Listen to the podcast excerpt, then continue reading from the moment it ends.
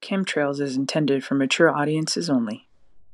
Thanks for tuning in to the Kemtrails podcast, where you get the latest topics within the culture with the uncensored, unscripted facts and opinions from our crew. What up, Kemtrails family? It's your boy AP. Tonight we talking about money, black banks, this Trader Dre's territory. He got me fired up in the end, and in return, I got him fired up. Make sure y'all check it out tonight, man. It's a good episode. Learn a lot about black banks, black businesses, and how to move forward. Peace. All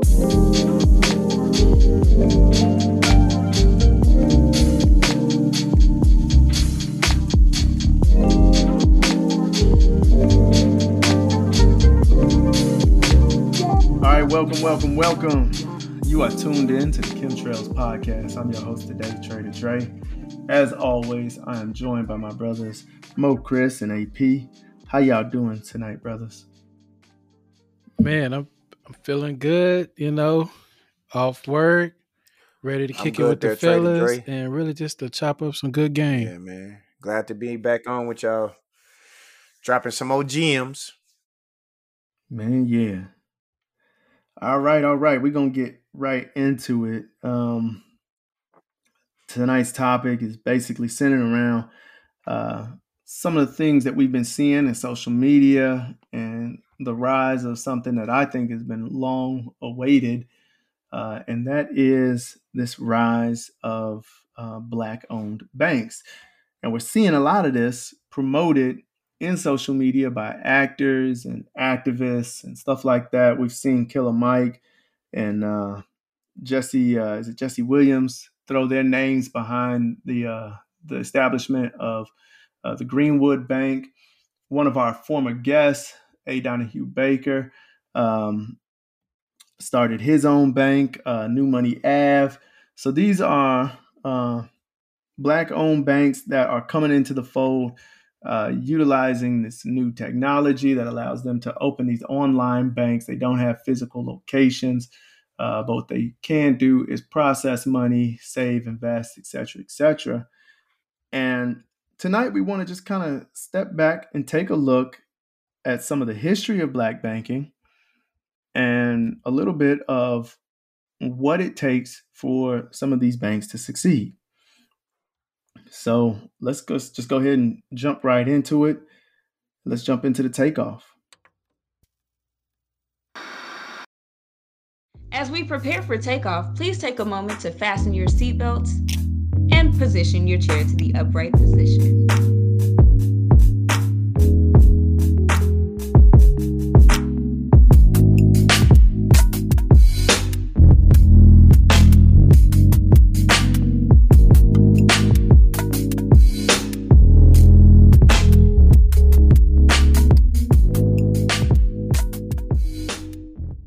Want to be part of the Kemtrails family? Join the group. You can find us on Facebook and ask for access to our group. You'll be one of the first to know of everything kemtrails.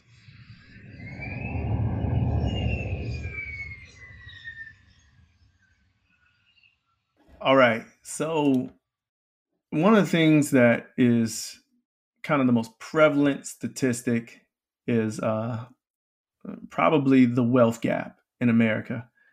And I think that when uh, when people look at a lot of these statistics and they see that in certain parts of the country, uh, African Americans, on average, consistently have less wealth than their white counterparts, regardless of their uh, income, et cetera, et cetera. And when we look out and we see that, you know, black home ownership is only like at 80, it's to be 48% versus uh, 63% among uh, their white counterparts, we start to ask ourselves some of the questions along the lines of why that is. So tonight we do want to take a look at, you know, why ownership and wealth are tied together, but we want to look at one of the vehicles by which that should have been made possible, and that's black banks. So, uh, real quick, just taking a look and just even amongst the survey amongst ourselves, when we say uh, in your families, do y'all see a lot more renters do you than you see owners? And in your family structures, how many of y'all got a lot of business owners versus just people that get up every day looking to go do a job? And I'm gonna throw that out to both of y'all. Well, for me, my family or you know people that's around me closest to me we do have ownership for us the housing market you know especially from the south versus california where the cost of living is a little higher so people tend to rent longer or don't have the same motivation to buy a house as the people in the south right? Um reason why i brought that up because when it comes to to owning right? We we we think about you know houses businesses land etc but we don't think about that on a generational tip. We don't think about that on uh on a on a wealth tip either. So and when you mentioned Dre the wealth gap between black and and white or between blacks and the rest of America right? It it didn't happen overnight. It took time to get to this point so and and now we're exploring this this issue to see hey hey how can we shorten this gap? How can we make things better for the black americans and black people uh, that's here in america living and working? What about you ap as far as me trader dre yeah as far as me i uh i kind of you know, I'm kind of on the spiritual aspect aspect slash, you know, uh I guess being woke per se. But I like I said, I believe you are who you hang around and whatever energy you giving out is the energy you're gonna be receiving. So as far as me, uh it's kind of funny. Everybody that I that I'm like real close with, as far as family and friends, all of them either starting their own businesses or they talking about investing or you know basically they thinking about long term uh generational wealth type stuff not just you know get rich quick you know uh ball out of control you know what i'm saying living for the day and not planning for ahead. And so like i said it's, it's just funny how that works out that you know you, you get your mindset going a certain way and then next thing you know everybody around you is going in that same direction. And like i said everybody that i'm basically my circle the circle i'm around everybody's got the same goals. They either starting their own llcs they investing in crypto investing in stocks or you know basically they they thinking about the long they they playing chess not checkers so. That's dope that's dope. All right. Let's take a break. We're gonna jump into the cruising altitude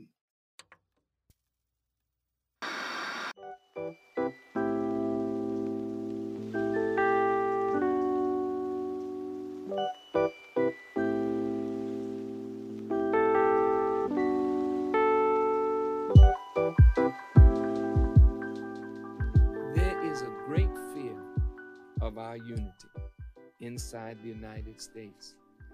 And that fear of our unity and the possibility of our utilizing our monies to become productive citizens causes those who finance black organizations to say to blacks that they give their philanthropy to if you are with this one, we'll cut you here, we'll cut you there. So people are not free to move in that unified way as we need to move.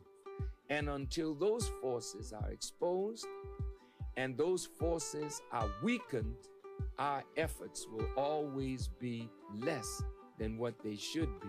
The idea is great, but now the follow through is fought against so hard by those forces that we have to fight even harder than those forces to make our unity produce for us.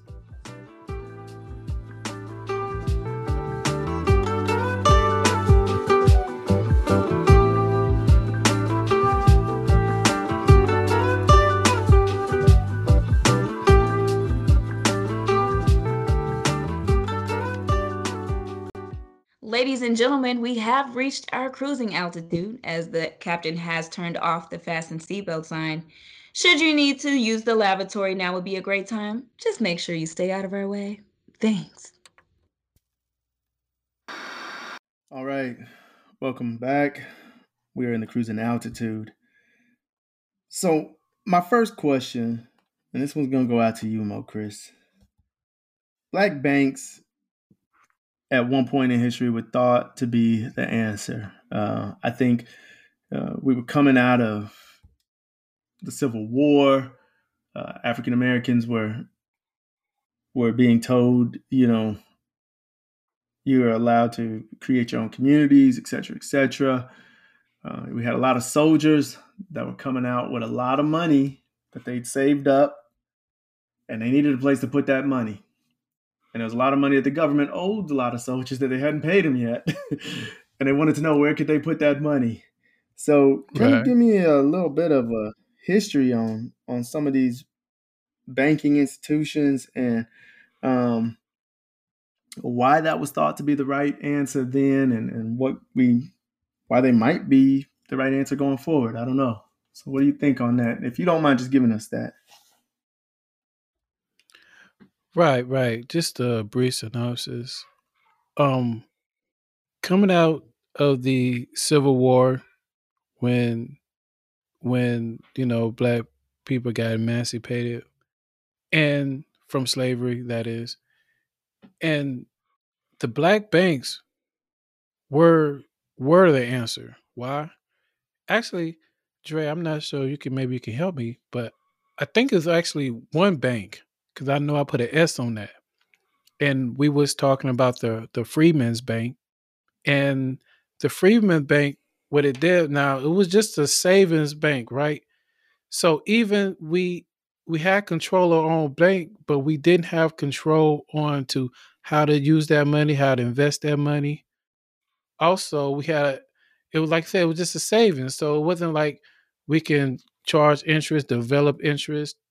You know, the banks couldn't, you know, lend like like that. So essentially the bank couldn't make money only by savings. And but then again, you know, through through that, black people were able to still come together and cultivate their money as a means for a start, as in to start to get out there and provide for their own and to to have some type of economic wealth amongst us without the without the you know without the the whites or the government in our hands so and yet we uh, history tells us again through discrimination and other tactics that the freedmen bank even i think it grossed up to about 66 million i don't know if that's today term or back then but um 66 million all got taken away from the hard earned money that black people will put into the banks bank to to trust just to have some type of wealth amongst themselves. So those are the um, first start. So banking in America started off kind of, you know, bad. Didn't start on the good foot as as the white counterparts or other um, group of people that would come into America um, post Civil War up until the uh, turn of the century. So, so I com- um, completely mm-hmm. agree with you. I mean, like, uh, so even then, I, mean, I think one of the words that stuck out to me when you were talking about it was the word control. Um, honestly, I feel like the the Freedmen's Bank was uh, it was one it was sold to us as something that it really wasn't. Right? It came down because it was actually right. a piece of legis- legislation that the government was supposed to be authorizing the creation of the Freedmen's Bank, and it had this air of the US federal government is backing this bank, and it wasn't. And the US government was putting these people and representatives in place. Um, and in reality, they weren't. It was, you know, white executives of other banks and their families that actually were sitting kind of in authority positions that were allowed to um, do things that were relatively, um, I won't say not relatively, that were just downright unscrupulous. Um, in other words, they were able to dip into the bank's funds um, to do things that no other bank would have been allowed, no other executives would have been allowed to do. And so, uh, like you said, yeah, the piggy bank started getting raided. And what what better piggy bank to raid on these risky ventures uh, mm-hmm. than that of people they knew nobody was going to care about if things went bad. Because here's the thing um, other banks got FDIC insurance and stuff like that. That's not what we were getting with the Freedmen's Bank, which is, you know, for a bank that was supposed to be set up like as a mm-hmm. federal establishment. That's weird that that did not have any protections, right?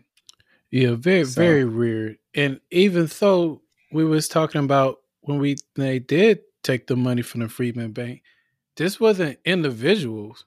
Like I said, it wasn't person robbed. This was the government that essentially, you know, kept putting their hands in our pot, kept meddling with our affairs, kept eventually robbing of all the well our wealth at that time because we didn't get the 40 right. acres. So, so, but anyway.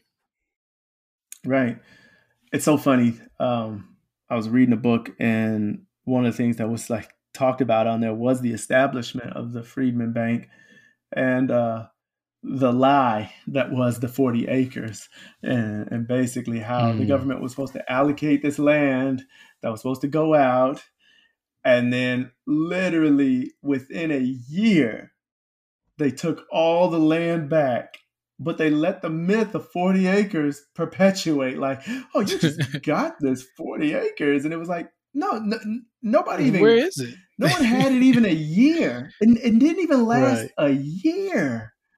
People was give was was like it, it wasn't even like they was given it. They was allowed to buy it and then have it taken away. It was like right. It was so many myths around that. It was so many myths. So yeah, man. Thank you, Mo Chris, man. That's a that was kind of that was a good synopsis. Um so based on that, and as we kind of flip this over in our mind and we look at uh some of the things that we saw in the histories, we know that for one, I think Mo Chris probably hit on this point the best control, actual control, is is going to be an important thing going forward. But it's got to be more than that that these banks, these new blank banks are going to need, these new black banks are going to need in order for them to be successful.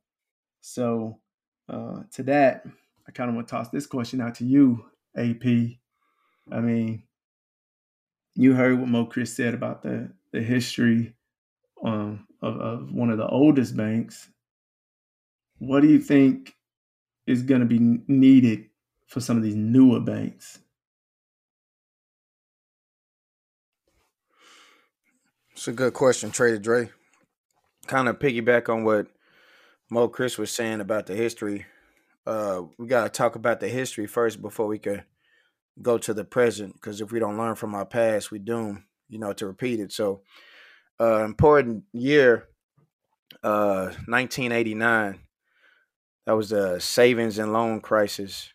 So basically, uh, 1989, Congress passed a financial uh, Institutive Reform Recovery Enforcement Act, which basically is an acronym for the F I R R E A.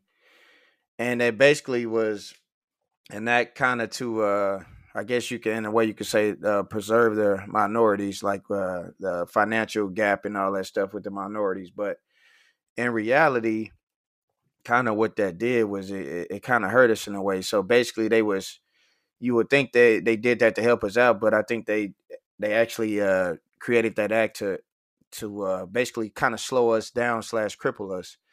And it's funny that also, like I said, 1989, because that's when we uh, That's when we started the Great Depression. Uh, the Great Depression happened in that time.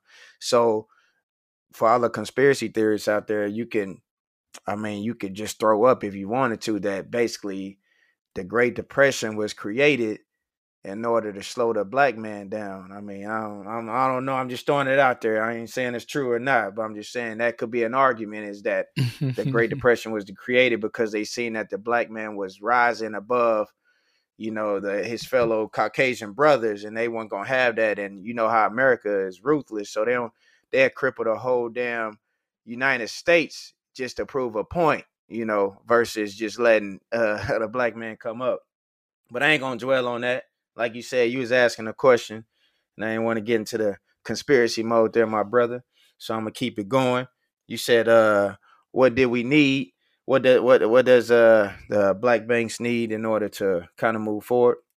Uh, so I got I got two little bullet points. Uh, basically, the first thing we need is a common goal slash understanding of, of basically why are we putting our money into these black banks? You know, what is the purpose of that? You know, yeah, we always talk about support black businesses, you know, black power, black lives matter, all this stuff, but what is the purpose?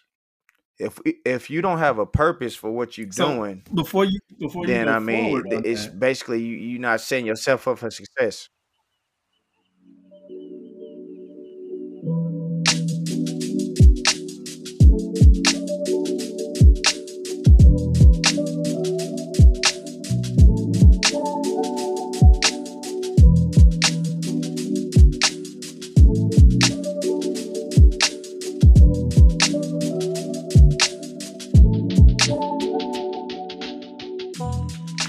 Hey, Kemtrail listeners, if you out there and you're making a positive impact in your community, well, we would love to showcase your work. Just email us at kemtrailspodcast at gmail.com.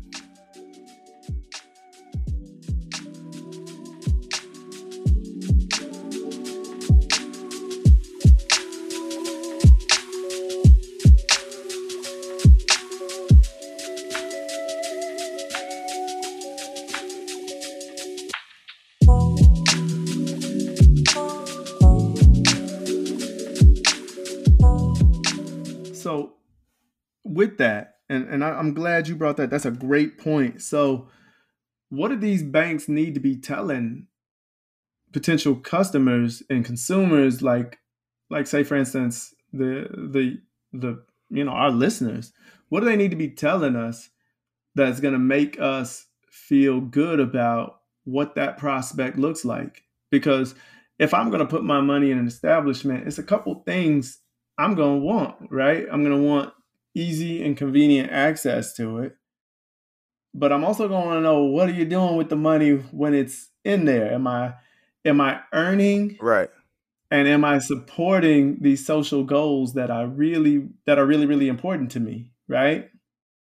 So, you know, I feel like if if it was you, what do you want to hear these banks say to that point about that common goal, that common purpose?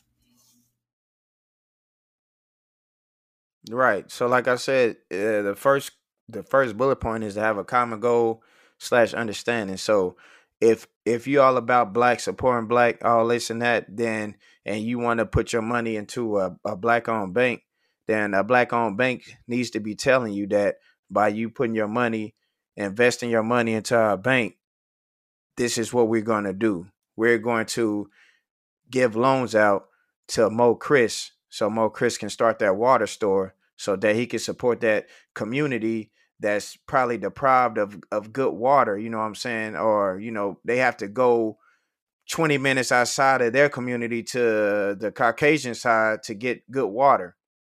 So they need to have like a, a I guess like a, I guess just like a page of basically everything that they've done to support black businesses and uh, uh, what that has done for that community because of that. So they need to show the the pros, but behind them, giving out loans to those black individuals that supported the community, and then also, uh, like you said, Trader Dre, you know, if I invest my money, shit, I want to see some kind of return or something. You know, I want to. I mean, yeah, it's good that my money is going to support fellow brothers like Trader Dre and Mo Chris with their own businesses, but shit, I want to see something on my end too. You know what I'm saying? I need to see. I need to see some kind of little kickback. So I mean, you know, that's an incentive. You know what I'm saying, like that. So, you know, that's that's another thing is okay, I see it's working for them, but also I want my money to work for me as well. I'm not saying that it has to be a, a high interest, but you know, I still should see some kind of return since I'm investing my money. Because I mean, if you think about it, Trader Dre, uh, I want to give a little fact real quick.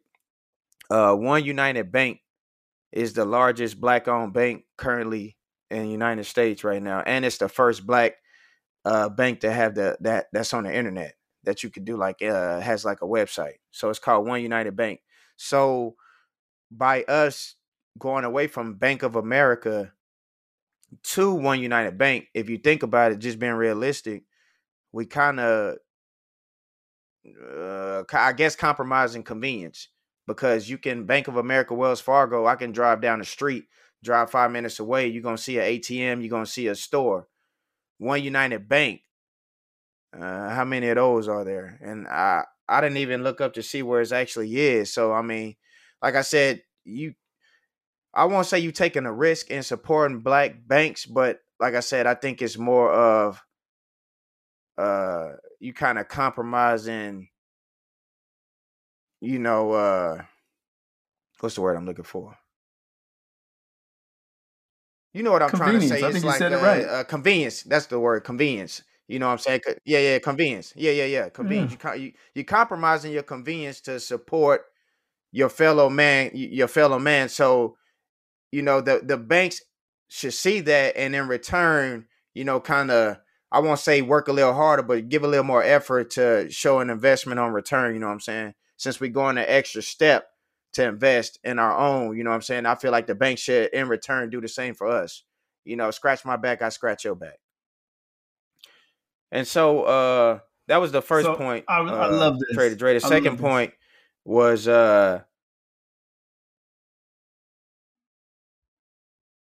I appreciate you, my brother. Uh the second point, and I think this is the most important point. I mean, I, the common goal slash understanding is very important, but without this second point, man, it's it doesn't even matter. Knowledge is power. We as a people need to learn to invest inside the stock market side because I mean, I can speak for uh, Trader Dre and Mo Chris growing up. Our parents really didn't talk to us about, you know, stock markets and investing. And so, you know, when we got to school and we hear everybody, like our, our, our, you know, our fellow Caucasian uh, friends or whatever talking about investing or talking about how they college was going to be paid for, we was like, damn, you know what I'm saying? How, you know, how, how y'all do that? You know, and so I feel like uh the black banks should be putting on these seminars or these uh expos f- free on this knowledge about investing and stock market because the only by by them doing that first of all it's going to bring more people to them second of all i feel like they going to see a higher return because now we starting to think smarter. We're starting to think in an investing mode and long term versus uh man i'm gonna just throw 200 in there and then you know whatever. You know i say i probably pull a hundred out go get some j's or you know whatever some craziness you know what i'm saying? Instead of like okay if i put a thousand in and then they supporting black owned businesses so my thousand could go help towards mo chris water store and then in return you know i can see some money coming back to me and also it's helping out the community that's a win-win you know what i'm saying? So i feel like by the black owned banks you know uh having these classes for free and teaching our communities how to how to invest their money properly it's going to in turn in return help them out as well and so it's a win-win and uh that was just uh two bu- bullet points i had that was real quick on uh how we can how the how the black banks can help us and how we can help them their trader Dre. Man, I couldn't agree more. Um, I really do feel like it's it's three pillars to this thing, man. I mean, um, it's investing in you know established, you know, big money comp- corporations. So, i.e., stock market type companies, it's investing in those, it's investing in real estate, and it's investing in small business. And I think if you can do all three of those things, you can build a portfolio that will grow forever. Um, I think AP's dead on. We have to have a banking system that not only um, supports that, but also supports the businesses that create the solution for that. So if you're a black owned business and you are investing in real estate, then it would be a damn shame if the black owned bank that you're going to to to support your business does not support you. That's not what we need. We need our people's money going into that that ownership piece of that. If we're creating companies and small businesses like Mo-Chris Water Store that provides value to the company to the to the community, definitely want to see that go forward. And if Mo-Chris needs some assistance on understanding how to profitably run that, then we need to see some support on businesses that offer the services that he needs, like the consulting services that that turn that small business into a six-figure, seven-figure business. You know, Right. so let's we, we got to see these things for what they are. Each one a business, a solution to a problem, but each solution needing support and a solve to the problems that they have. So this is a this is like a domino effect and, a, and, a, and, a, and, an expanding effect that each business is going to have its own set of problems, and each problem is going to have a solution in the form of another business. And let's support those things and grow those things. And as we do that, that's how our money multiplier really kicks into effect. I love it. I love it. Thanks, AP man. That was that's some uh, some good insight. Um, as we kind of go through this, we kind of talk a little bit about the history. We kind of talked a little bit about um, what we think these banks need going forward. I want to just kind of give everybody kind of a, I would say, a synopsis on what what we used to be and what we look like now, to a degree. So, um, back in the day, just before the, the major major moves in the civil rights movement were going on, uh, FDR dropped the New Deal, and and that was a huge, huge move for America because that saw home ownership in America rise at astronomical rates, right? So white America was was drastically changed. The lifestyle in America went to the whole uh, house with a white picket fence, 2.5 kids and a car. That was the image they sold, and that was the image they promoted. But that's not what happened in black communities. Um, that program was basically regulated by the state.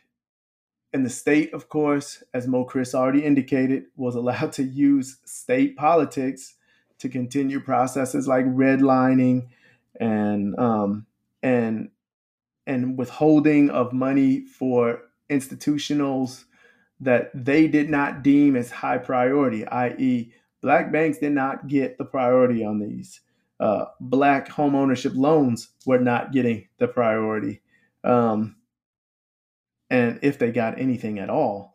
So, what we saw was a massive shift in wealth go towards one particular type of person in America, while the rest of Americans got left out. At the end of this, only five black banks actually came out of that New Deal period and survived through to 1960. So here we are now. You know, you got a, a handful of smaller actual banks that, that were in that time period. And now you've got this rise of internet banking. So I look at this and I say, this is an opportunity. This is a great chance. But now I got to ask you guys your personal opinions on it. Are you putting your money Mhm. in any of these institutions?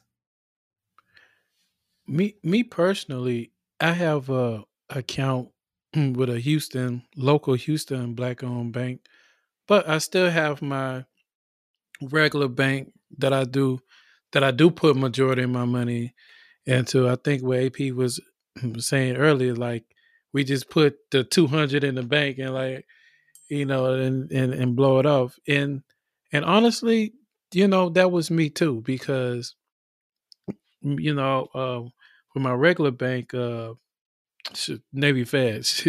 Let me just say it. well, well, regular bank Navy Fed, I, I had all my money tied in there already. So as a wise man, you know, we don't want to just pull all our money into another bank, but doesn't mean that we cannot that we can't invest in our own bank institutions too as well. Matter of fact, um, I believe that if we do utilize the black banks, then those black banks have no choice but to lend. And so just that one approach alone that us as black people can benefit from. Now I know when you was talking about the banks after the new deal, let's speed up in time. We have uh at the 2019, these numbers are 2019. So we have 22 black banks. This is across the nation, and uh, and we can give or take more banks now because of the the new internet banking system now, right? That's been brought about not just the pandemic but pre-planned pandemic, right? So these these banks, you know, are are coming and they and they are for us. We have to use them as people. And and and it changes the role of the black bank whereas back then it used to be hey we have to do this. We have to provide jobs. We have to secure something now. Now it's hey we have to go back to invest in ourselves. And invest in ourselves is the black bank. Why? Because those banks can get out there and lend. So i think that should be our new approach and and uh, uh, hopefully I can get off topic with your question, but um, I think that's no, what we're looking at today. Dog, that's that is a great example. That is a mm-hmm. great example, and I love that you threw in um, uh, kind of a historical reference because I like when people talk about Bank of America because I like to remind everybody Bank of America was a power play this was right. a power play for the Italian American community that was tired of being pushed around, tired of being told they were just like niggas. And what they did was they said, okay, we're going to consolidate our money and then we are going to take this money and consolidate that into political power. And they did just that. I think there's no doubt about it that um, when you look at the history of Bank of America, i.e., what used to be the Bank of California, and uh, the, what I think it was also called the Bank of Italy at one point. Um, yeah, yeah. This was a power play uh, that resulted in them now owning a too big to fail bank that has enormous political power. So their communities went from being underserved and underrepresented, uh, and and for lack of a better word, from ghettos to a completely different lifestyle in the way that they and a completely different viewpoint on how they get treated because of what they were able to accomplish with this and the power stroke that this made and the pressure that they could put on their um, elected officials as well as their communities to get stuff done. So I love your answer, Mo Chris. I think that that is a fantastic uh, kind of take on this, man. Because you know, I keep saying it. I still believe it. I think it's out there for us. I think it's out there for us. But we got a long way to go. And if we don't take these steps now, we're not we're not going to see it happen. All right. Let's go ahead and take a break and we get back. We'll jump into the landing.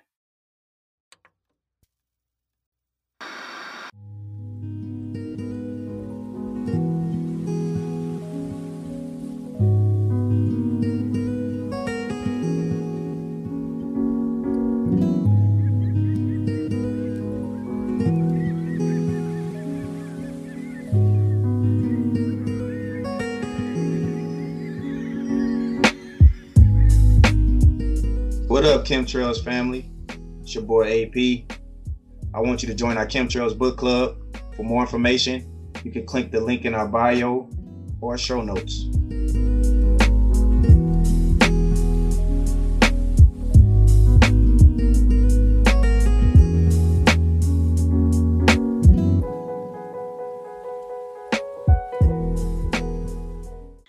Ladies and gentlemen, the captain has turned on the fasten seatbelt signs. Please return to your seat and fasten your seatbelt as we prepare for landing.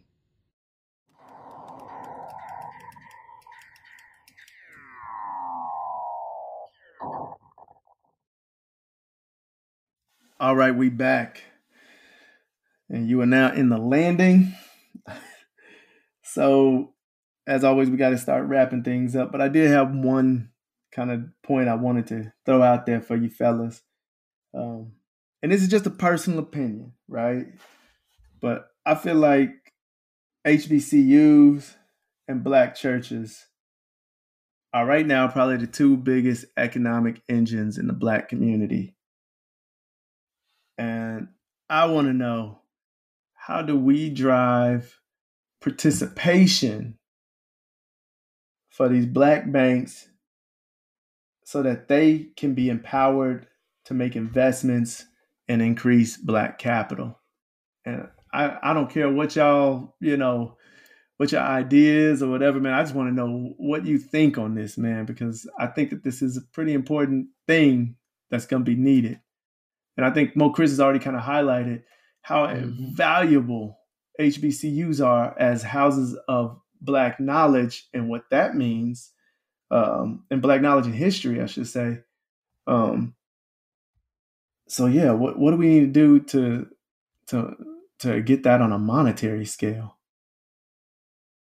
So Dre, one of the things that we can do, of course, is a a, a number of things, and I remember AP said earlier in the show that the convenience factor, right? Um, even in my personal experience with banking with um, Unity Bank uh, here in Houston, I encourage everybody to open an account. And uh, but it's it's one location in the city. I think they have another location, but basically it's one location in the city, and you have to make certain in-person deposits depending on your check I mean, there's different rules, but these rules are only there because because they don't have the locations, they don't have the the the money, they don't have the type of infrastructure that these major larger banks such as um, Bank of America or Chase or these other banks. So I feel like one of the things that we can do to help encourage the um, I don't want to say enrollment, but encourage the people to to sign up and put their money invest in black banks is to to somehow create the convenience factor whether it's is having a better online presence um whether it's being out there on the streets to to get people to sign up for the banks but also I think us as a people allowing the banks to help us. See, that's another thing we don't do. We don't we don't we don't give things a chance. We don't give things the respect. What we need to do as a people is allow the banks to do what they do and we need to trust them. And then if trusted them by you say, hey, I'm only gonna put a hundred dollars in, two hundred, okay, that's fine. But if your bank is the your banking institution is backed by the FDIC, right? You you you you know about the FDIC when it comes to your your big banks. Well, okay, let's give that same cushion, that same trust that we'll put in the big banks just into our uh, smaller black banks. And so I think that would be the first steps to to increasing the uh, enrollment or the the investments uh, into black banks. I like that. I like that a lot, Mo Chris, because I mean, you really are mm-hmm. kind of expressing the point. Um, oftentimes, especially based on the size of the accounts that we are typically seeing amongst middle class America, you know, you are fully insured on your money. So um, it is essentially risk free um, investment to a degree, right?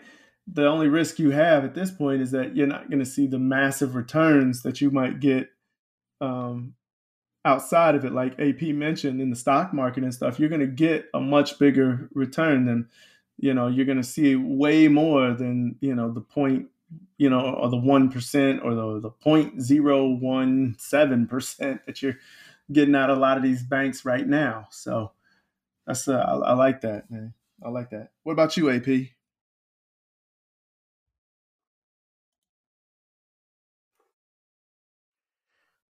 Man, Trader Drake told me to go in, family. So I guess I'm gonna have to do it. I was trying to stay conservative slash PC, but oh well, here we go. so first of all, uh man, I don't want to seem I'm trying to I'm trying to put it where I'm not radical, Trader Dre. I don't want to seem radical or I'm going against something. Uh let's see. Okay. Fuck it, whatever. So first of all, man, I don't want to say that though. Oh well, I'm gonna say it anyways. Fuck it. All right, here we go. First it. of all, depending on what church you go to, yeah, depending on what church you go to, uh, shit, they probably don't have your best interests at heart, anyways. Uh, it don't matter if you at a black church, Mexican church, whatever. So, first of all, when you go to church and you tithe and then all that money, you know, goes wherever it go, whoever. Okay, it don't matter. Okay, let's say let's. I'm gonna just use the Potter House for example. So, okay, me, Trader Dramo, Chris, we all make big money and we tied into that church. What bank is TD Jakes using to, you know, uh, you know, for the funds or whatever? What what bank is he using? I'm pretty sure they ain't a black bank. So that's the first issue. So let's just let- let's just imagine that he was using a black bank. Think about all that money. Like I said, you got high profile people that go to these churches and giving buku amounts of money, and all of that is going to Wells Fargo, Bank of America, or whoever the hell. I'm saying they not. I'm not saying they not using black banks. I'm just saying if if they not using them, then that's an issue. You know, especially if the black church is supposed to be supporting the black community, which is supposed to be building black wealth, and they doing they contradicting themselves by giving their money to Bank of America that won't even, you know, I'm not saying they don't give loans to minorities, but it's probably not as high of a rate as you know a black owned bank would. Second of all, Trader Dre, uh, because I'm gonna tie this all together. Okay, let's just say that we all three go to a church and we and our son or daughter is a senior in high school about to graduate. How come these black churches ain't ain't uh uh doing these scholarships to get these uh, brothers and sisters into HBCU? Because if you think about it, we tithe and we put money into the church. They put money into the HBCU. HBCU develops that person, gets them into a high paying job. Then that person goes back to that church, gives them the money, and you got a goddamn fucking triangle. Was bam, bam, bam, bam. How come they not doing that? I know I can't be the only one that thought about this shit. But that's why I say that church got to have your best interests. And a lot of these churches don't because it's a damn, I ain't saying it's a, Uh, uh, it's a business. That I'm gonna just leave it at that because, I, like I say, I ain't trying to go too radical on these churches. I, I ain't no yeah, but it's a business. So, like I said, just understand where you are, understand where you're going, and understand the agenda behind everything. You got to understand that because if you don't, and you're trying to support something, and you don't really understand what you support, and all that could be doing is undermining what you're actually trying to do. That's all I'm gonna say on that. But that's that's how you fix that trader, Dre. Is you is you go to a church that supports a black owned business. I'm sorry, black owned bank, and then you you you start up a scholarship and then like I said, you keep that you keep that trickulating because I'm saying they won't forget that. You know what I'm saying? If if they knew a church basically got them through college based off the scholarships where they don't owe any money at the end, they gonna pay that back because they gonna want somebody else to have that same privilege. You know what I'm saying? And and that's easy. Shit, we could do that right now. It don't take a lot of money with the whole congregation putting their money together. As much money as being tied, like I said. But yeah, other than that, man, that's mm-hmm. I think that's my I feel like that's my uh issue, well, problem to, to solve the issue as far as getting the church and HBCU involved into uh black owned banks. You, you know what? So and that's I, I love that too, AP. I'm sorry, I just had to tell uh, that yeah, give responsibility to black church. If you're a black church, you, that church need to be funded. Yes, I love that idea all the way. Go ahead, Dre. No, man, I, I I don't have anything to dispute on that. Now, I will say this from a historical standpoint.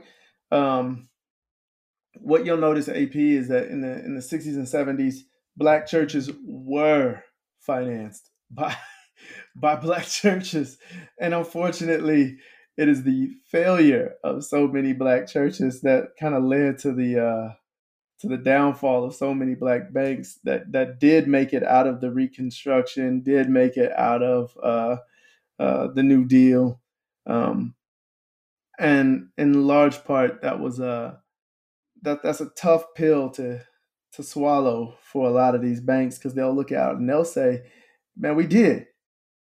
We, we we gave to the black church. We held them. We restructured loans. We did so many loan modifications on these black churches and we and we we we we took ourselves and our clients into the grave. And I mean, and I think earlier before we even started this, you was kind of talking about '89. Um, there was a lot of runs on banks leading up, you know, that whole decade prior, all the way up until '89, and, and and, that. Uh, um, I know you called it the Great Recession or the Great uh, Depression, but I mean that was like the '89 um, stock market crash and and the uh, onset of the Reaganomics and crack on the black community. I mean, it really has been a, just a a real hard hit. I want to say something real quick, Trader Dre, um, from an economic standpoint. Go ahead, man. Yeah, real quick. Just I mean, because you kind of got me amped up now. It's just funny how you said earlier about the little uh all basically all Italians they got tired of being treated like niggas, so they put all their money together and you know basically form Bank of America. But yet mm-hmm. nobody fucked with them. Uh, they was able to make that happen. Why is it that we got all these damn LeBron, Jordan, all these cats making money? How come we can't put all our money together and make a goddamn uh, Black of America? Fuck Bank of America, Black of America. Why is that? And you know why. But that's I'm gonna leave it at that. No, so it's interesting you say that, bro. It's interesting you say that. So, um, you know, I've talked about this before, and this when nobody's a real stranger to this. Um, in my opinion, there's no reason why every black family in America does not own their own investment company. so I'm going to say this. I know I'm going to get a lot of backlash on it, but I don't, I'm going to say it one more time. I don't see any reason why every black family in America does not own their own investment company. I don't know why every black family in America does not create a legitimate LLC or, or S Corp or whatever you want to create as a business and use it to invest. And that is all you use it for, for those purposes. And build and stack capital so that at some point you can create these investment structures yourselves. If the banks cannot or will not do it, the, the families have to do it and the families can only do it as a company. So it's my thought that, you know, you keep saying, why can't we do it? Why can't we do it? Because we don't have the capital, bro. and we don't have the capital allocated in a way that makes it available for these types of moves. And if we if we stopped messing around and started structuring our families like organizations and instead of creating these these massive families where half of them are in debt and this that and the other we started creating these families that were paying into um, the family conglomerate now all of a sudden every family is essentially a great house a lord and lady uh, you know what i'm saying that kind of situation. Your family trademark has value. And then and then only then do you have capital at the ready to do these big moves to say okay now we are going to put massive amounts into bank of america and since bank of america or not bank of america or black of america excuse me as you called it then what we're going to do is we're going to uh, we're going to legitimately put more money into these other projects. And then when Black of America says, hey, there's this massive investment opportunity, we get to come along and say, hey, we've got thousands and thousands of accredited organizations that can make investments in these and provide the capital and the liquidity needed uh, to see them going forward to, to get them off the ground. And we're not relying on the one or two uh, accredited investors in our group, i.e., the athletes. You know, LeBron James don't make enough money to lift the entire black know, community up. I ain't saying LeBron James. I'm just saying that it's funny that, like you said, all these Italians that didn't have a lot of money, but yet these motherfuckers can make Bank of America. I know. Uh, I ain't even saying LeBron James, but I'm just saying all these black wealthy people we have, ain't no way that we shouldn't, like you said, have our own, be able to do what the Italians did. But I know the the reason why we couldn't, why we can't do it, and it ain't because, like you said, uh, about you know us not investing in our family. I, I like I've said, I always feel like, you know, they basically we. I ain't trying to be a conspiracy theorist again, but it's like they always setting us up for failure. That's what I feel like is our, well, I mean, our biggest they mm-hmm. were. Our biggest not even count. You say what? Historically they were. Like that's why they didn't let so US how did the Italians create Bank of America, right? Well, their banks were allowed right. to grow during the New Deal, right? They could issue out uh, FHA loans that were backed by the government. Black banks got cut out of that. They didn't get FHA right. loan money. So anytime the That's what I'm saying. Loaned, uh, money on a house, yeah, it was so it was set up to fail. They never got the money multiplier. They never got the ability to grow the money in the first place. So you're 100% right. They right. were set up to fail. They never got to grow and they never got to take their bank and then buy smaller banks and grow the footprint of their bank. That's what that's what the Italians did. They grew the footprint of their bank by buying every bank out there. When when the Bank of Italy was being discriminated against, it bought Bank of California or the Bank of Burbank or whatever, took the name. Now all of a sudden, uh, you can't discriminate against the Bank of Burbank. Why? Well, now then they buy the Bank of Riverside, then they buy the Bank of LA, and then they buy the Bank of California. Now it's just right. the Bank of California, not the Italian bank, not the Italy, not the Italians. But as they're buying these banks and growing these financial institutions, they were participating in this. Black banks could never have done this in that time period. They never could have done it. Never could have been pulled off. Right, right. But I agree. If you say for the future, yeah, basically, you're saying was what I was trying to say. Right. Mm-hmm. But the future is there for it, right? No, that's why I'm, I'm saying you basically saying what I'm trying to say. Yeah. So I'm just gonna kind of piggyback a little bit on that too. Um, I'm gonna take it in a slightly different direction though, as far as what I think. You know, um, for a lot of these black banks, first of all, I love the fact that they are embracing uh, the new technology, right? So they are uh, eliminating that overhead by creating these uh, small footprint type of banks by utilizing the, the power of the internet. One thing I would pray, and I mean, I really do pray that this is the case, um, is that they don't structure their, their these banks to apply by the same rules and focus on the same rules that the traditional banks use.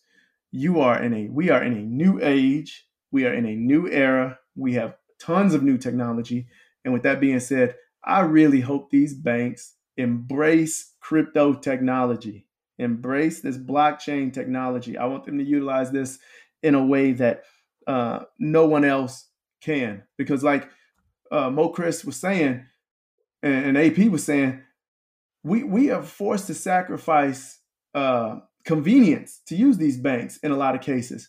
Well, the one thing that we can say is that you can bring that convenience back if you make it so that everybody in and of themselves, as long as they own a mobile phone, can do all the things in life that you need your bank to do through your phone.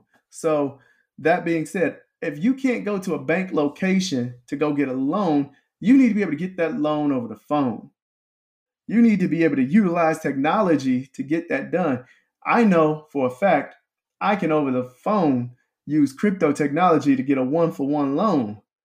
So if I can do that somewhere else, I damn sure need to be able to do it at an institution um, that is supposed to be, you know, highly invested in in the things that I am focused on.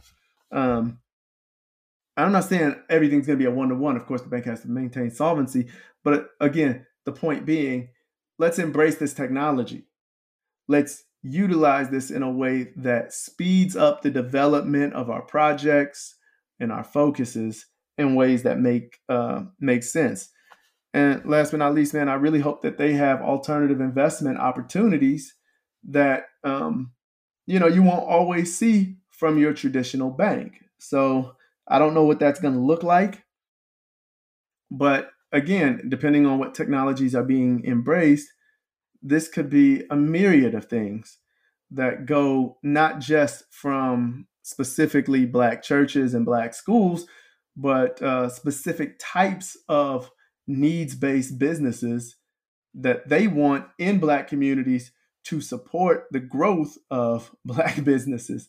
And it might be something as unconventional as um, hey, we are going to offer these extremely great rates if you are a consultant and you are a freelancer and you do specific types of work and you can continue to promote these types of work in your community, yeah, then yeah, give people the opportunity to invest in those businesses so that those can grow and we can all take some share of that. That those are the types of alternative investment opportunities I'm looking for that that allow for for growth in local communities.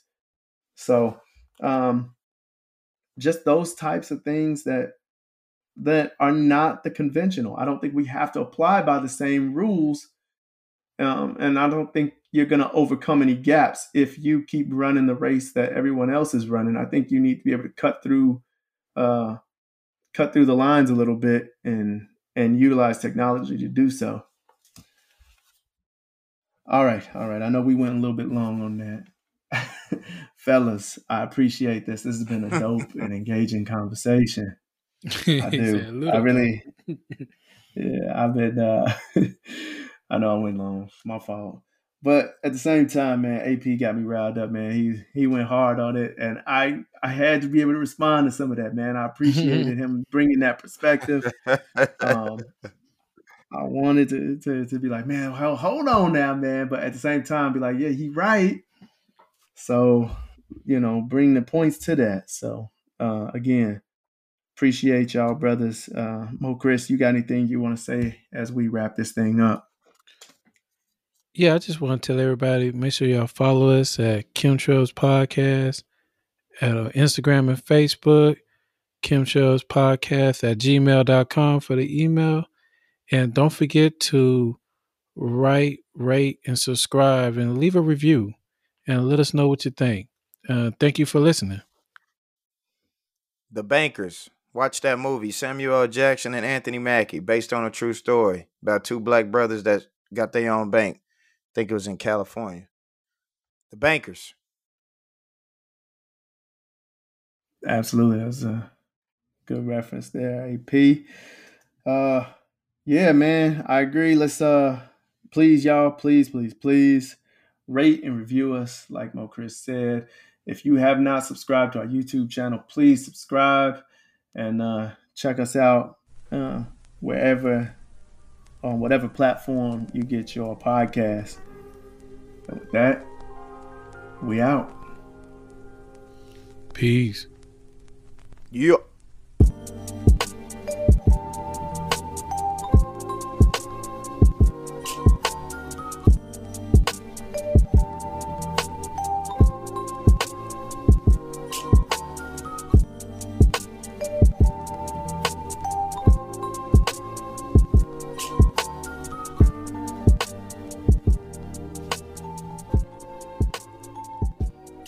Hey, Kemtrail listeners, want to leave a message? Just click the link in our show notes to leave a voicemail. And if you come from a simpler times like myself, just call, leave us a voice message at 832 308 0529. And don't forget, all messages can record up to three minutes long.